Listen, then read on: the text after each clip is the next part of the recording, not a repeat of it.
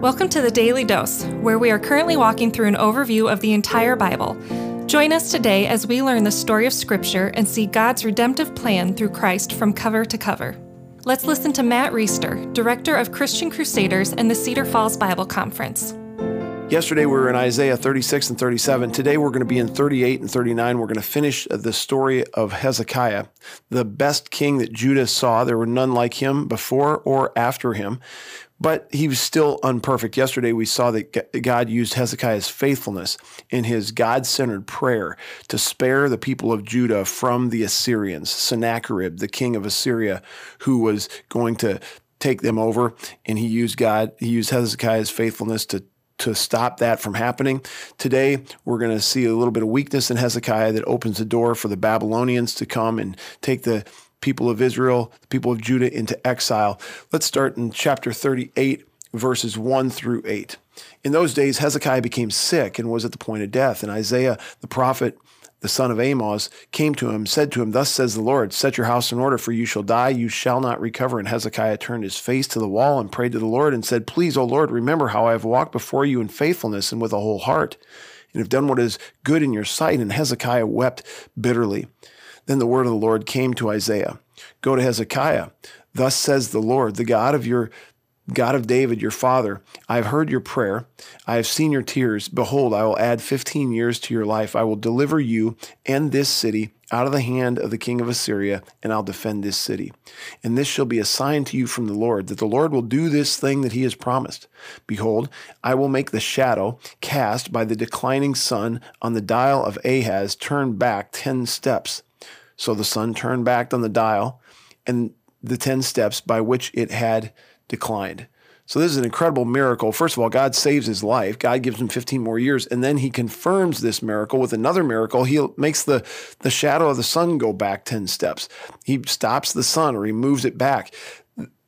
Second Chronicles 32 talks about Hezekiah and some of what we've been reading. You can go back, it's kind of a parallel text to what's going on.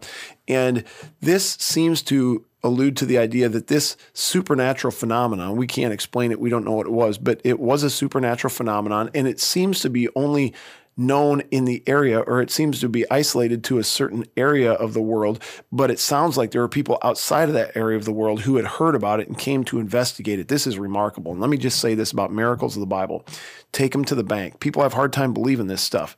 And it's crazy. The sun backs up. That is not explainable scientifically, but you know what else isn't explainable scientifically? God creating the entire universe out of nothing. What else is explainable scientifically? God becoming incarnate in a man and living on the earth. What else is unexplainable? The death and the resurrection of Jesus Christ. Friends, if you have a hard time believing unexplainable miracles, then you're going to have a hard time being a serious follower of Christ because our entire faith is hanging on them. And they're not just crazy, unfounded things. These are actually miracles that there's evidence of and there's there's reasonable explanations or there's reasonable defenses for why it's okay to believe this stuff. So take that to the bank. The sun backed up, and that's pretty amazing. Here's what else it says in Second Chronicles 32, 24 through 26. Just kind of a summary of what we read. In those days, Hezekiah became sick and was at the point of death, and he prayed to the Lord, and he answered him and gave him a sign. But Hezekiah did not make return according to the benefit done to him, for his heart was proud. Therefore, wrath came upon him and Judah and Jerusalem. But Hezekiah humbled himself for the pride of his heart, both he and the inhabitants of Jerusalem, so that the wrath of God did not come upon them in the days of Hezekiah. So here we see that Hezekiah, for all of his good characteristics, Hezekiah has a proud heart. And it was pointed out and he repented from it. And so God spared Jerusalem and Judah and his people, at least from Assyria, and he spared them at least while Hezekiah was still alive. But what we know as history goes forward is pretty soon the Babylonians are going to come and they're going to take the people of Judah into exile. And this is all part of God's plan. And we read about this, how, how the seed of this got started in Isaiah 39. At the time of Merodach Baladan, the son of Baladan, king of Babylon, he sent envoys with letters and a present to Hezekiah, for he heard that he'd been sick and he had recovered. Hezekiah welcomed him gladly. And so, in Hezekiah's mind, his enemies are the Assyrians. So here come the Babylonians with gifts and well wishes, and he's, his guard is down. And so he says, Yeah, bring them in. This is great. And he showed them his treasure house the silver, the gold, the spices, the precious oil, his whole armory, all that was found in his storehouses. There was nothing in his house or in all his realm that Hezekiah did not show them. Then Isaiah the prophet came to King Hezekiah and said to him, What did these men say, and from where did they come to you? Hezekiah said, They have come to me from a far country, from Babylon. He said, What have they seen in your house? And Hezekiah answered, They have seen all that is in my house. There is nothing in my storehouses that I did not show them. Then Isaiah said to Hezekiah, Hear the word of the Lord of hosts. Behold, the days are coming when all that is in your house and that which your fathers have stored up till this day shall be carried to Babylon. Nothing shall be left, says the Lord.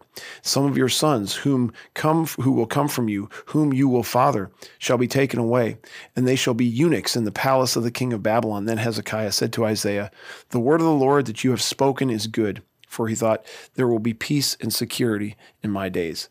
This is a little bit of a troubling end for Hezekiah. He gets told that his people are going to be taken to captivity in Babylon, even his own sons, and he says, eh, Whatever you say is good because there's going to be peace and security in my days. And in fact, there was peace and security because God promised that. God gave him 15 years.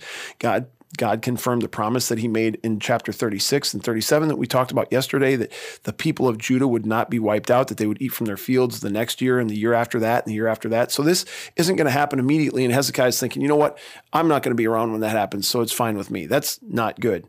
What else is not good is that the pride of Hezekiah's heart is being exploited here by his wanting to show off everything he has to the people of Babylon, to this envoy. You can imagine them seeing all this and them going back to the king of Babylon Baladan, I think his name is, saying, uh, This dude Hezekiah over here in Judah, he's got a bunch of stuff that's worth a lot of money. Let's go get it. And there's the seedbed for the Babylonian captivity. Here's what's amazing and here's what's encouraging throughout all this God is completely sovereign over the whole thing. God is sovereign over kings. God is sovereign over the affairs of men. God is sovereign over nations. God uses really bad, dumb decisions by guys like Hezekiah to show off everything he has to his eventual enemy. And he he uses it and leverages it for the purpose of his redemptive plan. Sometimes you see a leader of a nation or nations do something that's like, you can't be that dumb. There has to be something going on here. And what's going on is God is directing history sovereignly according to his good purposes. Eventually, this history is going to culminate in the coming of Jesus Christ through a more faithful remnant of Jews, of people of Israel, through the Babylonian captivity and Jesus is going to live a perfect life, die a sinless death, rise on the third day, defeating sin, death, power, devil. So anyone from any tribe, tongue, tongue, or nation who puts their faith in him can be redeemed, can be grafted into the family of God, can be part of his kingdom forever and ever. What an awesome gospel. The Daily Dose is a partnership between four ministries. First is Christian Crusaders, where you can find weekly 30 minute worship services at ChristianCrusaders.org and where you can hear engaging interviews and other content on one of our three podcasts. Second is Fresh Wind Worship, whose weekly worship services are available on their YouTube channel, Fresh Wind Ministries, and linked to their Facebook page, Fresh Wind Worship. Third is the Cedar Falls Bible Conference, whose conference videos are available at cedarfallsbibleconference.com and please consider joining us for our 100th annual conference on Saturday, July 31st through Saturday, August 7th in 2021.